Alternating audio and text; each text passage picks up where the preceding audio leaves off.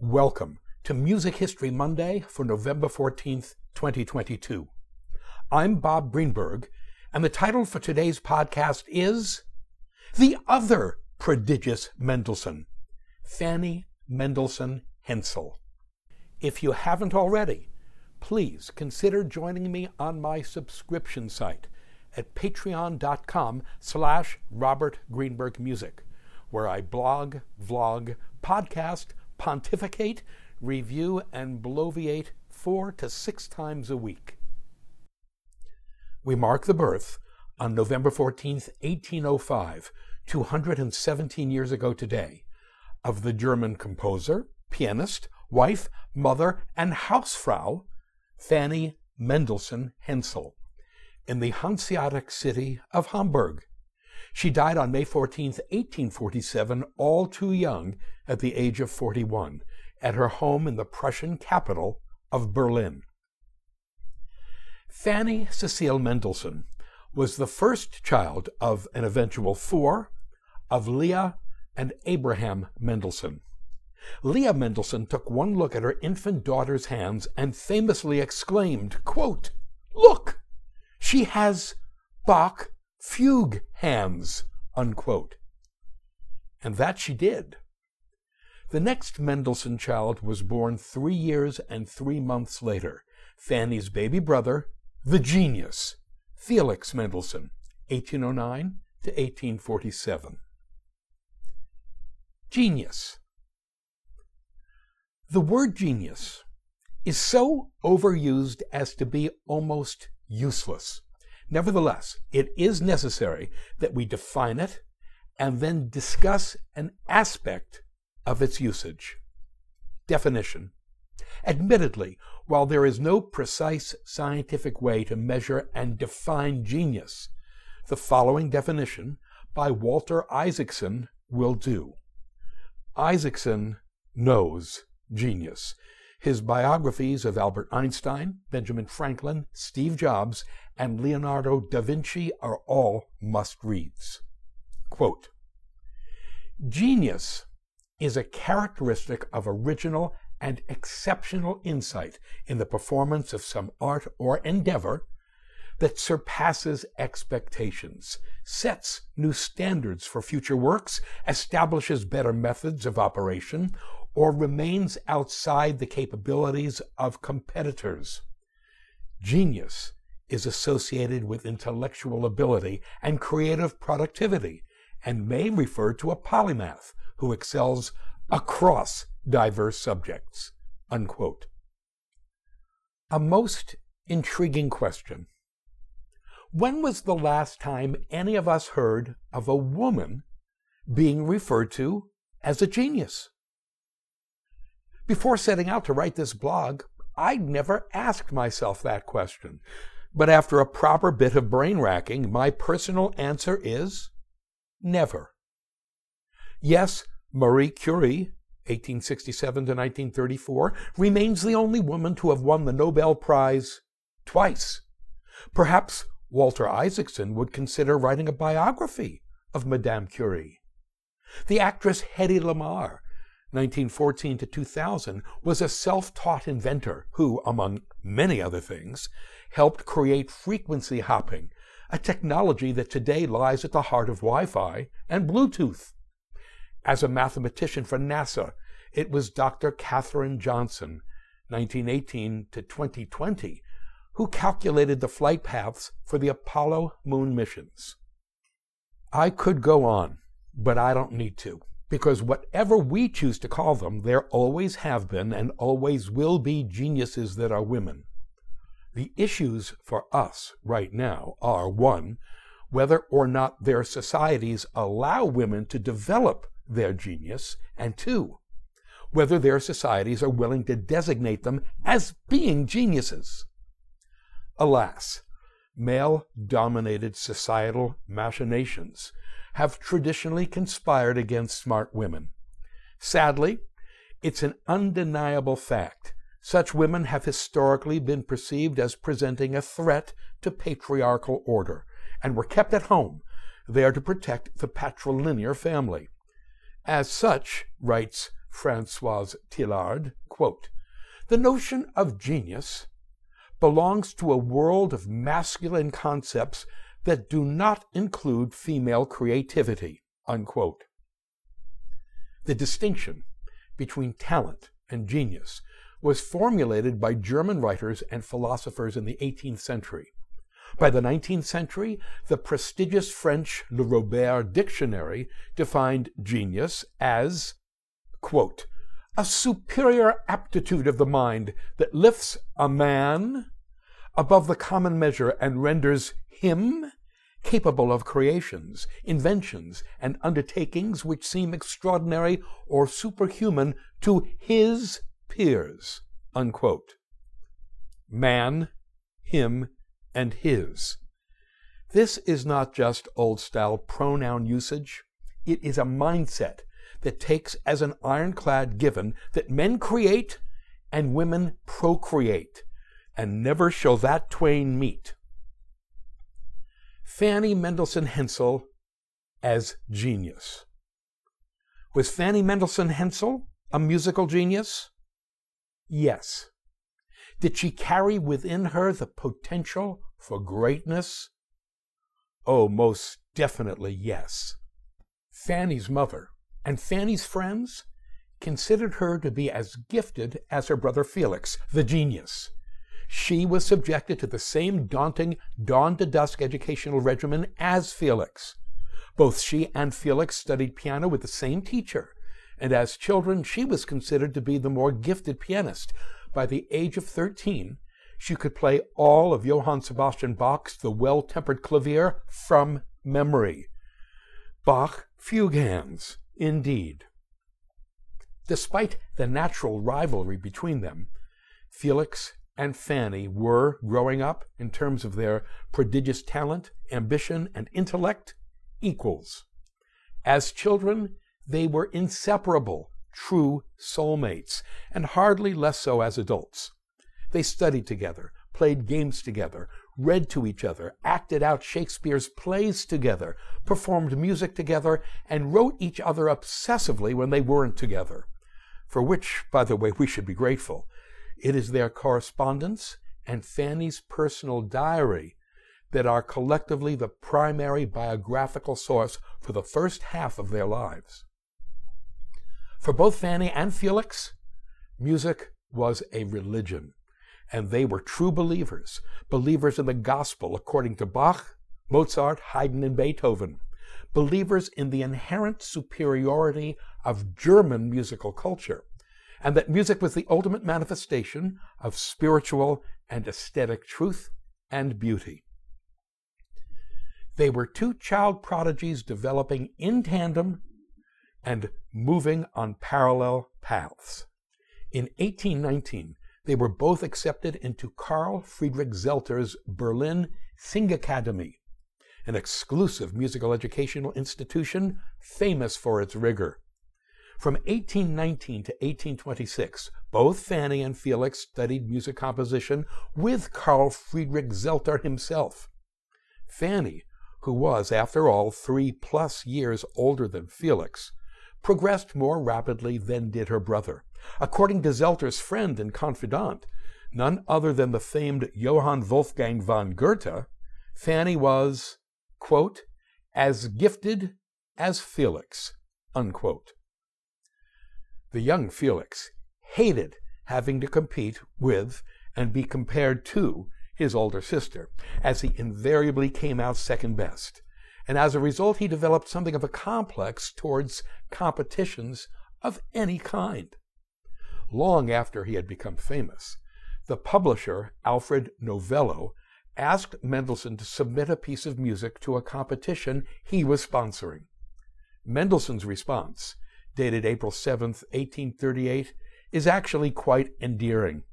Quote, I wish I could send you the asked for composition, but it is altogether impossible for me to do anything in the way of prize competition. I cannot do it. And when I was compelled to do so, when a boy in competition with my sister, my works were always wonders of stupidity. Unquote. For our information, the young Felix called his sister The Boss, and The Cantor. Fanny composed her first piece of music in 1819 when she was 14 years old.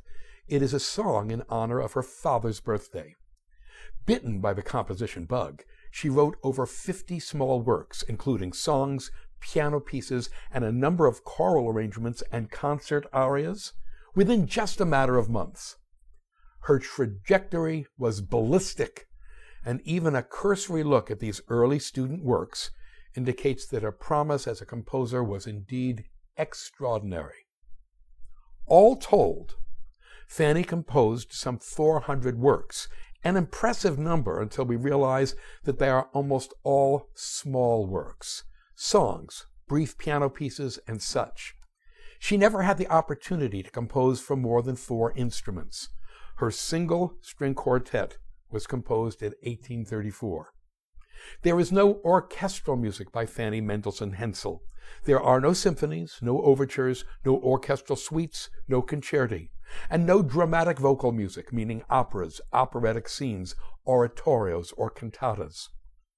Fanny's still mostly unpublished music, still in handwritten manuscript, is preserved today in the Mendelssohn Division of the Prussian State Library in Berlin. While Leah and Abraham Mendelssohn were proud of their children, it became apparent in 1820, when Fanny was about to turn 15 and thus be confirmed, that a line had to be drawn. It was time for Fanny, and necessary reality, to have a little tete a tete. Her passionate commitment to music, which was perfectly acceptable for a child, was, particularly according to Fanny's father Abraham, unseemly for a young woman of 15.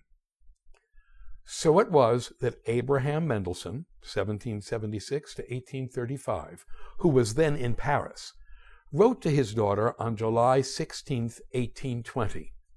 In his letter, he wrote about the sort of life a young lady like herself was expected to lead. He told her that she had no choice but to devote herself entirely, body and soul, to her family, her home, and her future role as a wife and mother. Professional activity of any kind was simply out of the question. In no way did Abraham Mendelssohn minimize his daughter's talent. He simply claimed that the issue was one of morality. Quote, what you tell me about your musical urges, as compared to Felix's, was well expressed. Perhaps music will be his profession, whereas for you, it can and must be but an ornament, and never the fundamental baseline of your existence and activity. That is why ambition and the desire to make the most of himself in circumstances he deems important are forgivable in Felix, for he experiences it as a vocation. It is to your credit that you have always shown your good heart and good sense by the joy you manifest when Felix wins applause. Applause that you would have deserved equally had you been in his place. Persevere in these feelings and this attitude, for they are feminine, and femininity alone is becoming to a woman. Unquote. Abraham adored Fanny, but he was a man of his time. Fanny was broken-hearted, but she did what she was told to do because she was a woman of her time. So while Felix began taking the educational tours that were a prerequisite for a career in music, during which he'd perform as a pianist and conductor, hear his own music played, and make contacts with fellow composers across the continent, Fanny sat at home and watched from afar her own musical activities as a pianist, conductor, and composer being limited to the Sonntagsmusiken, the Sunday musical soirees held in her parents' house in Berlin. Fanny continued to live in her parents' house even after her marriage in 1829 to the court painter Wilhelm Hensel and the birth of her son Sebastian in 1830. Fanny had her music room in that house, and she continued to practice and to compose when she could. But societal pressures and domestic obligations were what they were, and it was her fate never to develop as a composer in a way she would have at another time and place. Among the further insults to injury was the fact that Abraham Mendelssohn forbade Fanny from publishing her music, lest it appear that she was indeed pursuing a profession. When Abraham died in November of 1835, and the 26 year old Felix became the ranking paterfamilias, male head of the family, he picked up where his dad left off, and likewise forbade the commercial circulation of Fanny's music. I know, this sounds terrible by today's standards, but we must do our best to understand it in historical context. Felix had tremendous, even overwhelming respect for the boss's musical abilities and judgment. He bragged about her to anyone who'd listen. Hey, yo, my sister can play that with her thumbs tied behind her back. And to the end of Fanny and Felix's lives, they sent each other their newly completed works for comment and criticism. Of course, her opinions of his music were almost always glowing. She was proud of her baby brother, and besides, Fanny understood that Felix's ego required stroking. On the other hand, Felix could be brutally frank about the shortcomings he perceived in Fanny's music, sometimes to the point of real insensitivity. After just such a critical spanking in January of 1836, a discouraged Fanny wrote to her brother, quote, I'm very sad, and it's truly not out of vanity that I haven't been able to thank you in such a long time for actually liking something of mine. Did I really do it better before, or were you simply easier to please? Unquote. Felix, in full denial mode, replied, quote, I deny it all and assure you that I have every reason to be thankful for everything you create.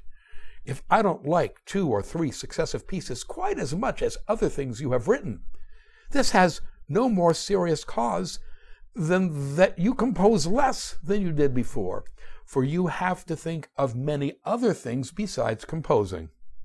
And surely, surely, it is better this way.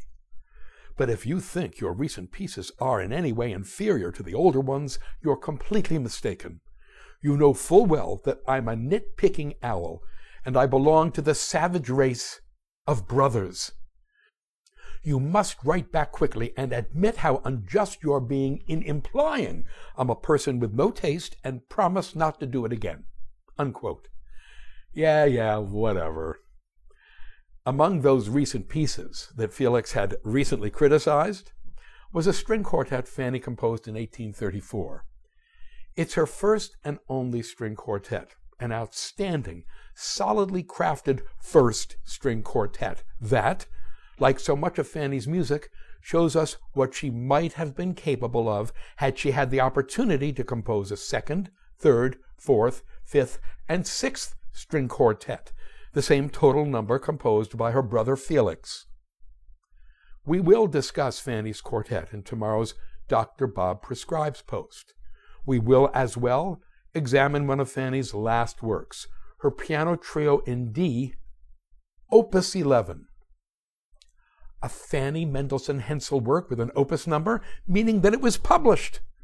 Alas, it was published in 1850, three years after her death, Although at the conclusion of tomorrow's Dr. Bob Prescribes post, we will observe the circumstances that saw a small number of Fanny's works published at the very end of her life. Finally, we'll close out tomorrow's Dr. Bob Prescribes with an examination of Fanny's piano sonatas, three in number. Until then, thank you. To sample and download one or all of my many courses on subjects musical produced by the Great Courses slash The Teaching Company, please visit my website at robertgreenbergmusic.com.